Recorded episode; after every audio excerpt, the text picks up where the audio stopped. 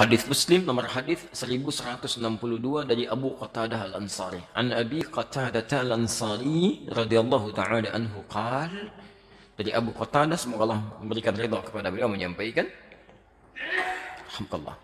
Su'ila Nabi sallallahu alaihi wasallam an siyami yaumi Arafah. Di riwayat lain an saumi yaumi Arafah.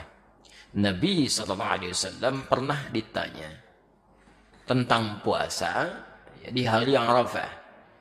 Hari Arafah itu tanggal berapa? 9. Ingat ya. Siam Yaum Arafah. Suka agak keliru. Sebagian orang mengatakan Saum Arafah. Kalau cuma disebutkan Nabi mengatakan siam Arafah, puasa Arafah. Arafah itu menunjuk pada momentumnya. Ya, momentum orang wukuf. Jadi kalau bahasanya puasa Arafah, maka nggak ada penafsiran. Semua semua di seluruh negeri ini harus berpuasa bersamaan dengan orang wukuf. Jadi usah ada penafsiran.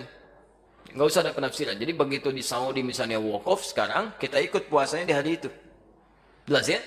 Itu kalau tidak menggunakan yaum. Tapi kalau menggunakan yaum, yaum itu disebut dengan zarfuz zaman. Ya.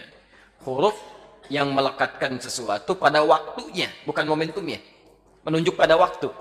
Ya. Di yaum itu menunjuk pada waktu. Maksudnya apa? Hadis ini ingin menegaskan puasa ini dilakukan bukan mengikuti momentumnya, tapi mengikuti waktunya. Ya. Waktu orang wukuf tanggal berapa? 8 apa 9? 9. Ya. Di waktu orang wukuf di tanggal 9 Dzulhijjah. Artinya, kalau di satu tempat, satu daerah, satu negara, sudah masuk ke tanggal 9 Dhul Hijjah, sekalipun tidak sama dengan tempat orang wukuf sekarang di Saudi, maka itu sudah harus menunaikan puasanya. Jadi jatuh puasanya pada tanggalnya, bukan pada momentum wukuf ya. Jelas ya? Yang harus diikutkan pada tempat tertentu. Ya, misal sekarang di Saudi. Ya. Misal, mohon maaf, pemerintah kita menetapkan waktu misalnya awal Zulhijjah beda dengan Saudi misal. Karena zonanya misalnya ada perbedaan tertentu. Ya dalam hal tertentu kondisi tertentu misal saja. Nah, maka yang diikuti saat puasa Arafah itu bukan ikut ke yang wukuf bukan waktu Saudi tapi waktu sini. Ya karena zona itu bisa berbeda Pak. Ya. Uh, saya sering katakan begini Saudi dengan Indonesia beda berapa jam? Wah, antum ukurnya ke Jakarta 4 jam. Di Papua 6 jam Indonesia itu kan luas dari Sabang sampai Merauke, ya kan? Masya Allah. Jadi kalau kita ukur dengan Papua 6 jam, Jakarta 4 jam.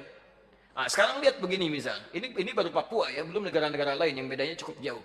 Ya, ketika Saudi menetapkan tanggal 9 Dzulhijjah, ya, misal maghrib di Saudi, misal jam 7, di Papua jam berapa? Udah jam 1. Udah jam 1 dari dini hari, di Saudi baru maghrib. Artinya ke Saudi ketika masuk misalnya waktunya jam subuh misal saja jam 5. Jam 5 di Papua udah siang. Udah siang. Bahkan sebagian sudah beda waktu. Yang jadi persoalan misalnya kalau Saudi duluan. Saudi sudah tanggal misalnya 9 Dzulhijjah rahmakallah. Di sini sebelumnya. Bisa terjadi. Jadi begitu sana sudah masuk maghrib, di satu tempat misalnya baru masuk ke awal tanggal 9. Ya, baru mau subuh gitu kan, kan itu belum nyambung, waktunya berbeda. Di, dari segi penundaiannya, ini kaidah-kaidah. Dan di sini sepakat, bahkan ulama-ulama di Saudi pun memberikan fatwa. Jadi kalau di satu negara zona waktunya berbeda jauh, ya tidak terlampau dekat, yang bisa melahirkan perbedaan waktu, maka waktu di negara tersebut yang diikuti. Kecuali kalau waktunya dekat, sekitaran Teluk, kan?